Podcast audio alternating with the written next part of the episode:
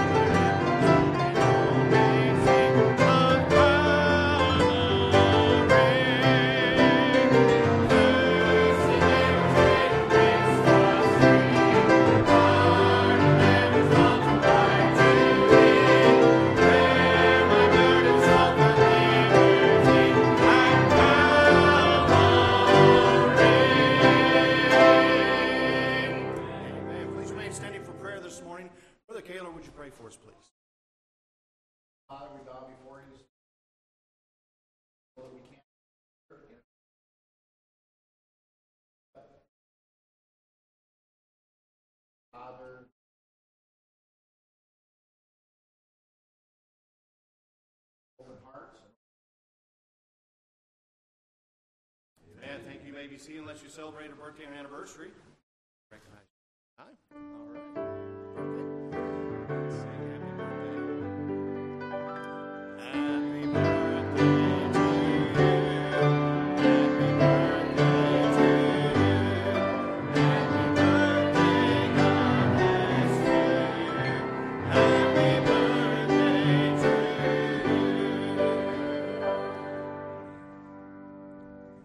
Praise the Lord. It's good to be in the Lord's house today and to have each one of you here with us. A few things from the bulletin. Uh, first of all, this morning, uh, following the morning service, we'll have a teen fundraiser, and so encourage you to plan, stick around for that. They'll be serving lunch. Uh, it's going to be a Mexican theme, and uh, it'll be a free will offering. Now, um, on the free will offering, if you're going to be like, excessive in your free will offering, you might want to write a check so you can get credit for it, or use an offering envelope, okay? Uh, so uh, that'll help towards camp expense, things like that, and so if you can uh, stay and have a part, we'll just have a great time. Ladies' Thanksgiving will be next Saturday uh, here at the church at five thirty, uh, Thanksgiving meal. Ladies always have a great time doing this, so sign-up sheet on the back table uh, for what you can bring to be a help there. Uh, daylight savings time will be next Sunday, and so uh, fall back uh, with the fall, and uh, look forward to that. Uh, guest speaker on the thirteenth, we're going to have Brother Martin Kuhn uh, here, and we'll be celebrating and acknowledging our veterans. Uh, looking forward uh, to uh, that day and having the Kuhns here with us. A youth rally coming up uh, on November eighteenth, and uh, be Uh, leaving here at six o'clock, the teens will, and then we'll be observing the Lord's Supper on Tuesday, November twenty-second at seven o'clock, and encourage all church members to be here for that. I have a thank you card I'd like to share with you. Uh, it says, thanks for your kindness and thoughtfulness. Hope you know how very much you're appreciated and what a difference you make. Uh, it says, dear S M B T family, there's no way we can ever say thank you enough for all the prayers, texts, cards, and phone calls we have gotten. God has truly blessed us with such wonderful friends and church family. Thank you for wonderful gift cards. We love you, Ralph and Mary. Thanks for praying for all uh, the help loading. We couldn't have done it without you all, the Morfords. And so, so thankful that uh, we were able to be a blessing to the Morfords. They were to us. And uh, if you want to continue to correspond with them, uh, if you still do snail smell, uh, snail, snail mail, snail smelly mail, uh, if you still do that, I'll lay this on the back table back there and has their address. Uh, and you can uh, do that, uh, send them a snail mail. Or if you have the phone number, we just want to remember to uh, pray for them, lift them up as they make this transition. I can't think of anything harder to do than to leave a good church, to move to a new area, to try to find a church. Some of you search for churches. You know how hard it is to find a good church. And um, so be praying for them as they make that transition. I also want to say publicly thank you to the Fosters for opening your home to us last night. We had such a great time. We always do. You guys just go all out and make it so enjoyable. Silas, all the hard work.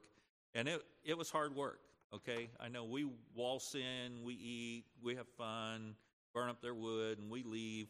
And then they've got to do all the cleanup. And that may take, you know, or maybe Caleb does the cleanup. I don't know. But uh, anyhow, they oversee the cleanup. So, uh, but we had a great time. Thank you for that. Also want to mention that um, Brother Marcia So is down in the neck today, and so he'll not be teaching his class, so young married, you'll stay in here uh, in Brother Foster's class today and uh, have Sunday school that way. All right. Sing hymn number one fifty, My Faith Is Found a Resting Place, the first and the last verses.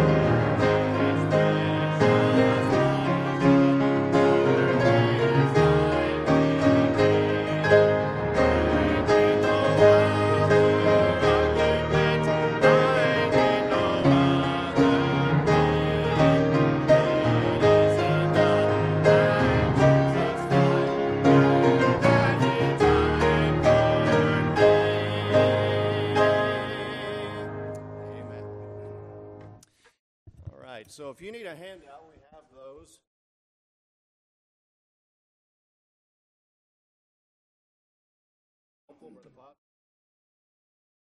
He'll get one to you.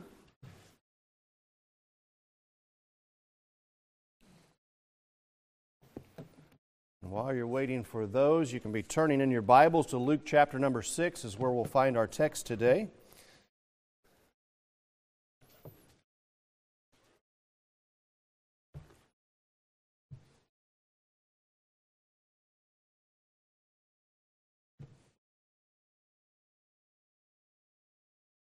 All right, we're studying the series, It's Not What You Think. There's many things in the Bible that go contrary to our way of thinking, and we're studying on those uh, ideas uh, through this series of lessons. We're on lesson number four today, and it's on this topic of give and it shall be given. And that's totally opposite of what this world pushes and what you see in our economic system, what you see in uh, the, the job force today.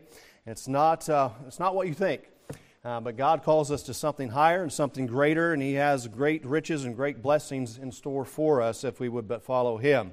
So Luke chapter number six and verse thirty-eight, if you'd find yourself there, I'll read it aloud as you follow along. Give, and it shall be given unto you. Good measure, pressed down and shaken together and running over, shall men give into your bosom. For with the same measure that ye meet withal it shall be measured to you again. So I ask the question as we open this lesson today, do you consider yourself a giver or a taker? There are a lot of takers in this world today, but we need to ask the question of ourselves and uh, measure ourselves against what God calls us to be. Are we a giver or are we a taker?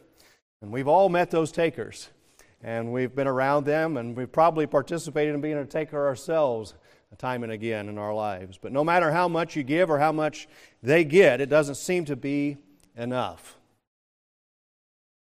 Uh, they never are content, and they always seem to want more. And that's uh, obviously what our society is based on today, is going after all you can get, and once you get that, get some more.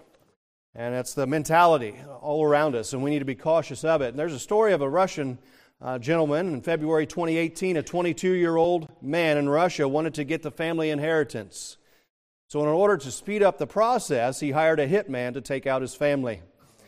What he did not know was that the man he hired was an undercover police officer. The officer told the man's parents, who were devastated, but they agreed to the officer's plan to fake their deaths in order to have their son arrested for attempted murder. When the officer disguised himself as a hitman, he sent pictures to the son of the job supposedly accomplished. He expressed delight and promised he would pay the promised fee as soon as he retrieved his inheritance. Instead, he was immediately arrested. And that's uh, hopefully the extreme of, that we would see here uh, in this mentality, but it is uh, that mentality that takes us down the wrong path of wanting to gain and wanting to get it whatever the cost, and uh, we need to be cautious of it in our Christian lives. So as crazy and as sad as that story is, it illustrates the self-centered heart of the taker. It's all about themselves. And though we ne- may never take it to that extreme, if we are not careful, we can fall into the give me, I deserve trap and live for selfish gain. And that's uh, the mentality of our society today. It's all about what they can get, and it's about what they can take, and about what society can give them. It's all about pleasure and selfish gain. The Bible tells us very contrary in several areas. We're going to look at a lot of Scripture today. But in Second Timothy chapter three and verse two, the Bible here says that selfishness will be the characteristics of the last days. It says this, "For men shall be lovers of their own selves, covetous, boasters, proud, blasphemers, disobedient to parents, unthankful, unholy." So we live in a taker society.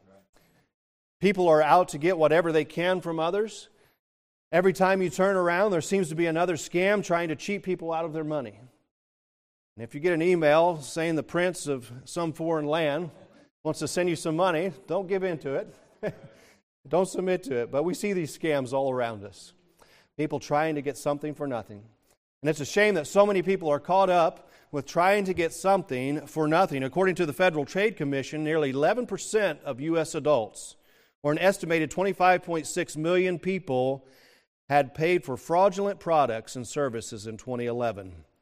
The most reported frauds involved weight loss products, prize promotions, unauthorized billing for buyers clubs or internet services, and work-at-home programs. So I'm sure, and maybe you've been uh, a victim of some of these things, uh, but these type of uh, scams are around us, and it's all from this self-centered uh, taker society mentality that is around us. God's way is different, however, and we must understand what God's way is, and as Christians, desire to follow His way. He wants us to give, and He promises that He will bless us in return. We read it in our Scripture as we opened the lesson this morning, uh, that God w- wants to bless the giver. So we tend to think it is important to get, to keep, to hoard for the future. But the Bible tells us to give. And this does not mean that we should not save money. It means that in addition to saving, God wants us to see the importance of giving. So there's a balance here, and God wants us to see the importance of giving of ourselves, not only in money, but giving of ourselves and our talents and our service to the Lord. That's what He desires from us. So we need to, as we have the Holy Spirit of God living in us and we have a new uh, nature within us, we need to feed that new nature, and that new nature desires for us to give, to give of ourselves. Proverbs eleven twenty-four says, "There is that scattereth and yet increaseth, and there is that withholdeth more than his meat, but it tendeth to poverty." If you've ever gardened before, nothing grows unless you go out and sow the seed, unless you give liberally of that seed to the soil to allow it to produce multiple and, multi- and twofold fruits because of what you gave. So that's what God wants to do in your life. He wants you to understand that giving, it shall be given. Ephesians four twenty-eight says, "Let him that stole steal no more, but rather let him labor, working with his hands the thing which is good, that he may have to give to him that needeth." So we tend to think this way, that when we give, we lose something. We're giving away something of, of importance to us, of value to us. As selfish beings, our inclination is to get and to keep instead of give. The expression, "get all you can, can all you get, and sit on the can," aptly describes our greedy nature. But Luke six thirty-eight tells us otherwise, as we read already. "Give, and it shall be given unto you." And then he goes on to describe how it's going to be given unto you. And it's uh, an awesome way that God wants to bless and to provide and to uh, honor our service and our gift of sacrifice back to Him in this way. So we are to give because that is the means through which we receive God's blessings. In God's economy, givers gain what they can never lose, while takers lose what they can never gain.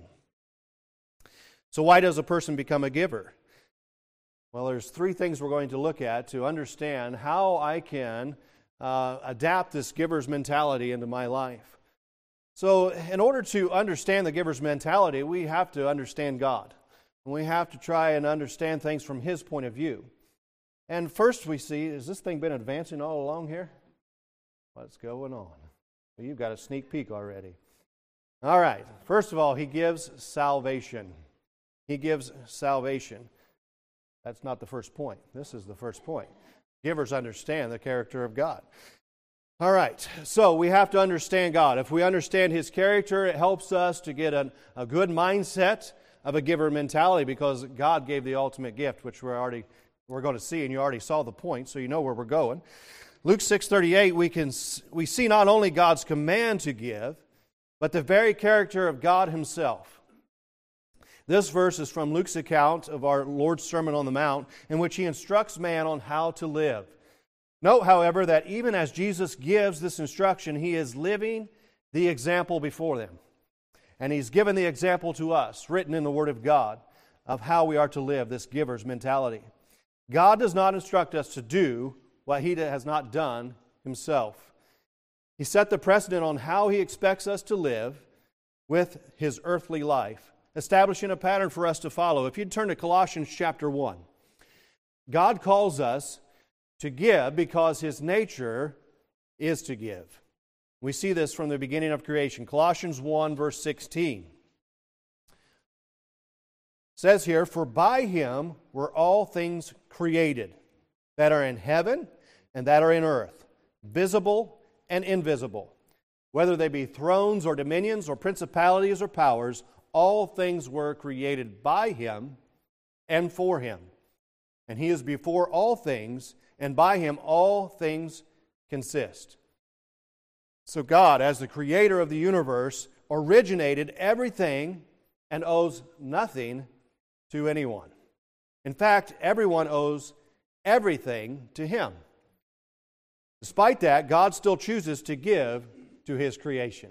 What an awesome God we serve. Second Peter one three, "According as His divine power hath given us all things that pertain unto life and godliness through the knowledge of Him that hath called us to glory and virtue. Then Psalm eighty-four eleven says, "For the Lord God is a sun and shield. The Lord will give grace and glory. No good thing will He withhold from them that walk uprightly." So we see here some that God wants to bless, that God wants to uh, pour out His blessings on us. But the stipulations are there, and we've read them in just a couple verses here already, that we need to live godly, that we need to walk uprightly, that we need to walk according to His ways. So God did not stop at bestowing us breath, but continues to furnish us with all things for preservation of our physical and spiritual life. When we consider what God has already lavished on us, we can scarcely begin to imagine the blessings in store when we follow God's command to give. So the first thing we see here under this point is that He gives salvation. If we pick one of the many gifts that God has given uh, to us and blessed us with, uh, above all others, it would be this, the gift of salvation. His generosity toward us knows no boundaries. Even that His... and giving of His own life. In Mark ten forty-five, "For even the Son of Man came not to be ministered unto, but to minister, and to give His life a ransom for many." John ten eleven says, "I am the good shepherd. The good shepherd giveth his life for the sheep." And then we know John three sixteen very well. "For God so loved the world." What did He do? He gave, that He gave His only begotten Son, that whosoever believeth in Him should not perish, but have everlasting life. So we see the very nature of God is that of giving. If God has given His own life for us, He will not refuse us anything less than His best. To have the giver Himself as the Savior is the greatest gift mankind can receive. The, the Creator of the universe, giving of Himself to His creation. But God's gift of Himself is only the beginning to more of His goodness. As good as salvation is, God has more for you. God wants to bless you in even more ways. So He gives you salvation, but next He gives you security. So after He saves us, God seals us with the Holy Spirit of promise, who preserves us until the day of redemption. He secures our salvation and assures us that nothing can ever separate us from Him. Aren't you thankful that it's not up to you and I to keep our salvation? I'm thankful that God, who gives the gift of salvation, and as we accept that gift of salvation, then He holds it. It's just like a, a good parent. When a, a kid receives something of value, we say, well, let me hold on to that. Make sure it makes it home. And that's what God's doing with our salvation. He doesn't want to entrust it to us. He wants to make sure that you make it home. So He's holding it. He sealed us with that Holy Spirit of promise. In a world where change is constant, God promises us eternal security. And it is the anchor we can hold on to through the storms of life's uncertainty. Ephesians four thirty says this, "And grieve not the Holy Spirit of God, whereby ye are sealed unto the day of redemption."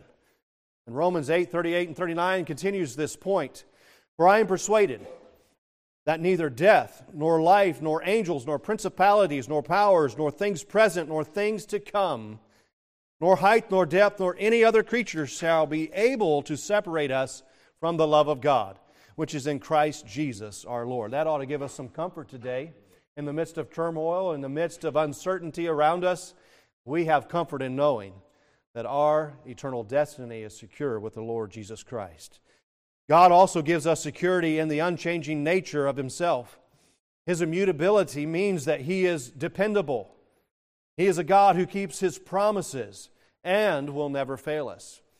Because He is trustworthy, we can experience deep comfort and confidence in Him that our lives are under His control. Malachi three six tells us, "For I am the Lord, I change not. Therefore ye sons of Jacob are not consumed." James one seventeen goes on to say, "Every good gift and every perfect gift is from above and cometh down from the Father of lights, with whom is no variableness, neither shadow of turning."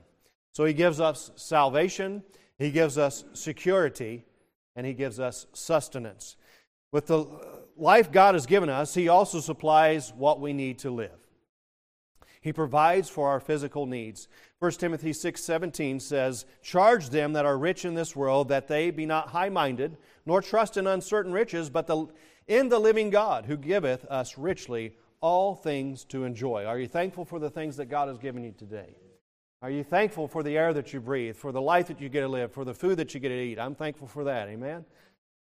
For the place that you get to live. Are you thankful for those things, for the job that you have that pays your bills? God provides all those things, and we need to ever be thankful, and I'm I'm ever reminded of those things. As certainly as we face uncertainty, I thank God daily for the way He provides and for what He allows us to enjoy here in this life. Philippians four nineteen says this, "But my God shall supply all your need according to His riches and glory by Christ Jesus." Aren't you thankful we serve a God that wants to supply your need? He wants to provide. He wants to bless. We simply need to trust and follow and serve.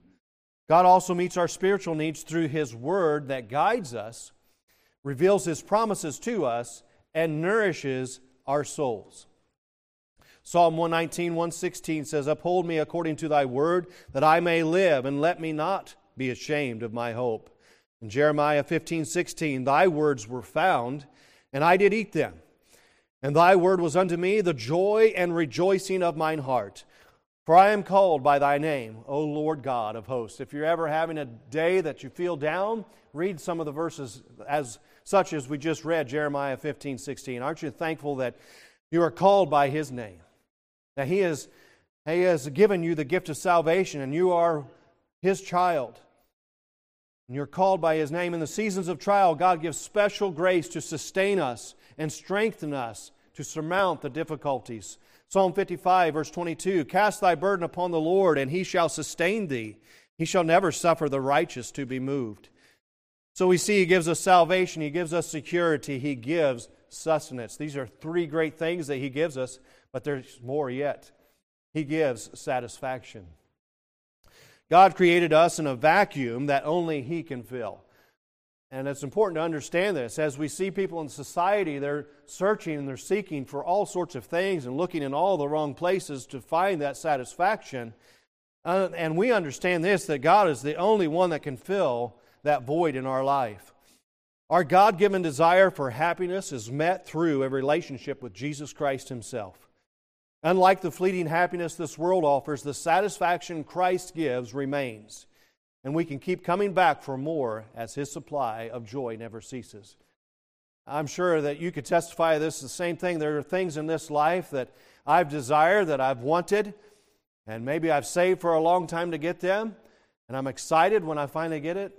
And maybe a month, two months, three months, six months, a year down the road, I'm not quite as excited as I was at the beginning, when I desired that item. But I can say this, that the satisfaction I find from the Lord is never ending. I'm never unsatisfied. I'm never not filled by what He gives and what He provides and what He is willing to do and what He blesses my life with. So He gives great satisfaction. Psalm one forty-five, sixteen. "Thou openest thine hand, and satisfiest the desire of every living thing." Psalm twenty-one, two, "Thou hast given him his heart's desire, and hast not withholden the request of his lips, Selah." Psalm thirty-seven, four, "Delight thyself also in the Lord, and He shall give thee the desires of thine heart." Psalm sixteen, eleven, "Thou wilt show me the path of life. In Thy presence is fullness of joy. At Thy right hand there are pleasures forevermore." Now understand that these, these delights and these pleasures are not of this world, but as we conform to the image of Christ and as we submit ourselves to God and we draw closer to Him, His desires become our desires, and His pleasures become our pleasures. And as we fellowship together around the, the like-mindedness, we find that joy and contentment as we know that we are in the right place, in a right relationship with God. When we seek contentment in God, we find pleasure that never ends because God is the very fountain of goodness. He is the giver of all good things, and He calls us to reflect on Him in our giving. But why do we give? Because He first gave. So the giver understands the character of God. Secondly, the giver obeys the command of God. Givers obey the command of God. The word give in our text is a command, and it is expressed in the present tense, making it a continual command.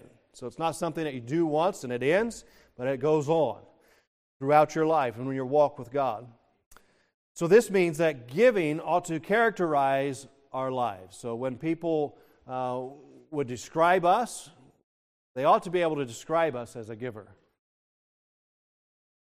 Since it characterizes our God, it should characterize us too. Are we not to be made in the image of Jesus Christ? We're not to be, we're to be conformed to Him. So as, as we conform to Christ, then we are to take on this attribute of giving. When we give with the right motives, we find that giving is not a drudge, but a delight. Two factors in particular compel us to give as God commands: our love for God and our outlook on life. So we see here under this point that we must have obedience to God's command, and it must have this caveat to it that is contingent on my love. A willingness to obey stems from a heart that flows with love, a heart that, that is full of love towards God. If we love God, we desire to keep His commandments to please Him. We want to honor Him with our lives. We want to bring pleasure to Him. That's why we were created, to bring pleasure and honor to his, to Him, and to that He might delight in us. So as we seek those things and we follow after God's commandments, then giving comes naturally when we do it out of a love for God. First John five three says this: "For this is the love of God, that we keep His commandments, and His commandments are not grievous." John fourteen fifteen, "If you love Me, keep My commandments." So as we evaluate our life, or as we would look on the lives of others around us, whomever we love the most, that's what we'll seek to please the most. If I love myself the most, I'm going to go out of my way to make sure that I'm pleasing myself. I will be most concerned about me. But if I love God most of all, I will be most concerned about Him and seek to please Him. My love for God will be, will determine my choice of action. If you're having trouble with some of the actions or the, the things that you partake of in your life, root out where your love is. Discern if your love for God is what it ought to be. We see the importance of our love for God in John twenty-one, where Jesus, after His resurrection, met Peter and six of the other disciples by the Sea of Tiberias. They had decided to go back to their old way of life. They went back to fishing. And they had been out all night, and as they neared the shore after a fruitless night, Jesus called out to them from the shore and gave instruction to cast their net on the other side. They did follow the command, and as a result, a big catch of fish was wrought. When the disciples pulled to the other shore, however, Jesus had already started, had the fish ready on the fire. And after their meal, Jesus revealed one of the purposes of this meeting. And it was this: to redirect Peter's focus after he had miserably denied the Lord three times. There are a number of ways Jesus could have approached Peter in this situation. He could have taught him how to deal with fear and peer pressure. He could have given him a sermon series on pride or boldness. He could have even re-preached a sermon on the vine and the branches. But what did Jesus do instead? He dealt directly with Peter's love for Christ by asking Peter three times, "Lovest thou Me?" Our love for God is foundational to our obedience to God. This is why Jesus focused on Peter's love. So notice three truths about loving God that changes us. First is, loving God changes who I am. Loving God changes who I am. My love for God will turn my affection for myself, and it will turn it to Him. It changes me from being a self-seeker to a God-seeker, from being a self-pleaser to a God-pleaser. You don't have to raise your hand, but how many of you deal with that on a daily basis? This flesh that we live in is very much a self-pleaser, and we war against it. The way we overcome it is to pursue God more, to love Him more. And that old flesh, we have the power over it through the Holy Spirit of God that lives within us. So that love is the key. Mark twelve thirty says this, "And thou shalt love the Lord thy God." And he goes on to describe how we shall love Him. He says, "With all thy heart, and with all thy soul, and with all thy mind, and with all thy strength." This is the first commandment. It sounds like we are to love God from all of our being. The love of God changes who I am. The love, loving God changes what I do. My love for God will make me what, want to keep His commandments because I want to please Him. John fourteen twenty-three, Jesus answered and said unto him, "If a man love me, he will keep my words." There are a lot of things that we evaluate in our lives and we try to justify them by various balances.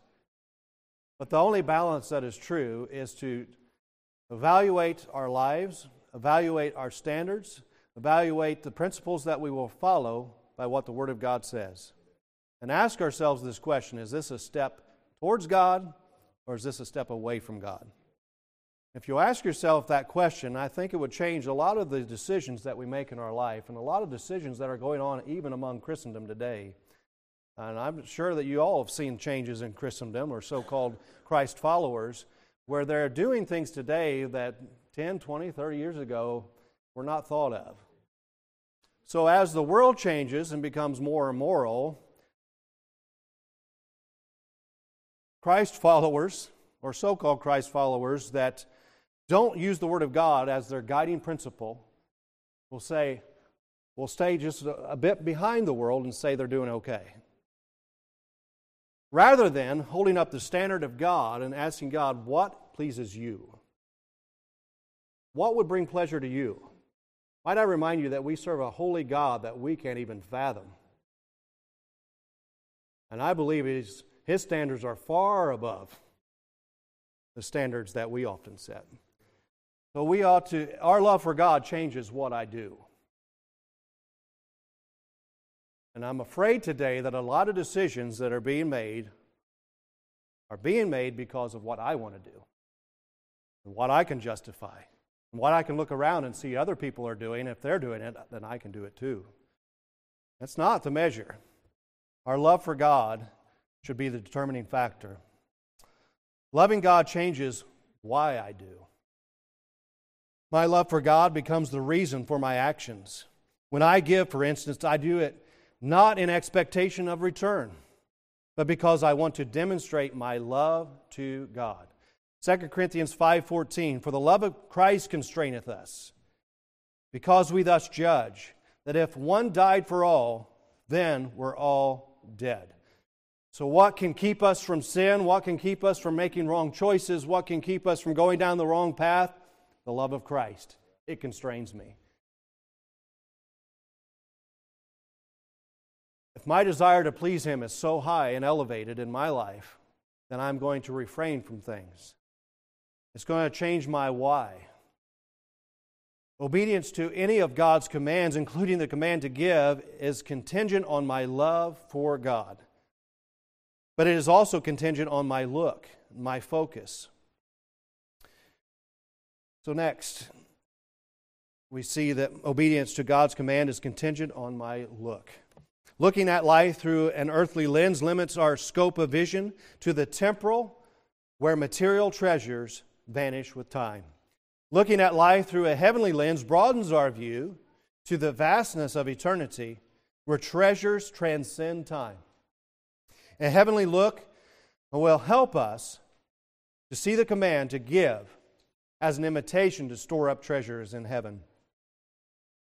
Colossians three, speaking to those who are saved. Colossians three, verse one. "If ye then be risen with Christ," so He's speaking to you and I today who have accepted Jesus Christ our Savior. As if you have been risen with Christ, what are you to do? "Seek those things which are above, where Christ sitteth on the right hand of God. Set your affection on things above, not on the things of the earth, For ye are dead, and your life is hid with Christ in God. When Christ, who is our life, shall appear, then shall ye also appear with him in glory. If that wasn't enough instruction for you, Matthew six nineteen describes it a little more. Lay not up for yourselves treasures upon earth, where moth and rust doth corrupt, and where thieves break through and steal. But lay up for yourselves treasures in heaven, where neither moth nor rust doth corrupt, and where thieves do not break through nor steal. For where your treasure is, there will your heart be also. We need to understand where our heart's desire is today. We need to make sure it's in the right place. And God says to set your affections on things above, not on things of this earth. Because the Apostle Paul's affection was on the things above, he was willing to obey God's command at all cost, even if it meant suffering imprisonment, beating, shipwreck, and hunger, knowing that this earthly life and its suffering were only temporal and would eventually reap eternals, eternal value. He remained faithful to carrying out God's command to preach the gospel. Acts twenty twenty-four. But none of these things move me. Another question begs to be asked today. What moves you from following God? What moves you from focusing your love and your attention and your desires on God? What moves you? Paul said, none of these things move me. The, that list of things, those things that he suffered, that he went through, they don't move him. Neither count I my life dear unto myself. So he understood that his heart's desire was to be towards giving to God, so that I might finish my course with joy and the ministry which I have received of the Lord Jesus to testify the gospel of the grace of God. Stories told of John Wesley. He drew, he drew a thirty pound annual salary, lived on twenty-eight pound, and gave the remaining two pounds to the Lord. When his income doubled the next year, he maintained his living expenses at twenty-eight pound instead of raising his standard of living, and gave all of his increase to God. As God entrusted him with more money, he continued to live simply with the same expenses and give all his surplus to the Lord. He was adamant not to keep earthly treasures, but lay them up in heaven. So he gave away money to charity as soon as he received it. He was known for saying, what should rise is not the Christian standard of living, but his standard of giving. Having given away most of his wealth during his lifetime, the only money covered in his will was the spare coins he had left in his pockets and dresser drawers. Wesley lived simply and gave generously because his focus was on eternity. An earthly-minded Christian sees God's command as grievous and his own needs, his own needs greater, causing him to withhold his giving. He lives more for this world than for eternity. But on the other hand, a heavenly-minded Christian sees beyond the present world and prepares for eternity by investing his earthly resources for the Lord. He obeys God's command to give, knowing that all he has is from the Lord, and it's for his use, and that someday he will give an account to Christ for the way that he handled the resources God provided here in this life. We're going to have to stop there. We're out of time. There's much to consider just in what we've covered so far, but uh, I think we need to analyze where our heart's desire is, where our level of love is, and the way to analyze that is to consider your plans for this week, this month, this year. Where do those plans focus? What are they focused around? Are they focused on pleasing yourself, or do your plans focus on pleasing God and doing those things that He's commanded in His Word? Heavenly Father, we're so thankful today for Your Word. We're thankful that You are a giving God. Because You are a giving God, we as Your people, as Your creation, have the opportunity through the gift of salvation to accept Jesus Christ and to spend all of eternity with You. Father, I'm thankful that You're a giving God, that You are willing to sustain our life, that You're willing to provide for us, and Uh, Father, you uh, want to pour out your blessings on us. And Father, I thank you for that. And I thank you for uh, the way that you seek to work in our lives to help us to understand that we have a higher calling than that of living for this world, and that is to live for eternity. And I pray you'd help each one of us to understand that and to love you more, follow you more, to obey you more in all that we do, that we might have an impact on this world who so desperately needs Jesus Christ in their life. Father, I pray now you bless the service to follow. Speak again to our hearts, and we'll thank you for it in Jesus' name. Amen. All right, you have about fifteen minutes, and we'll meet right back in here for the worship hour.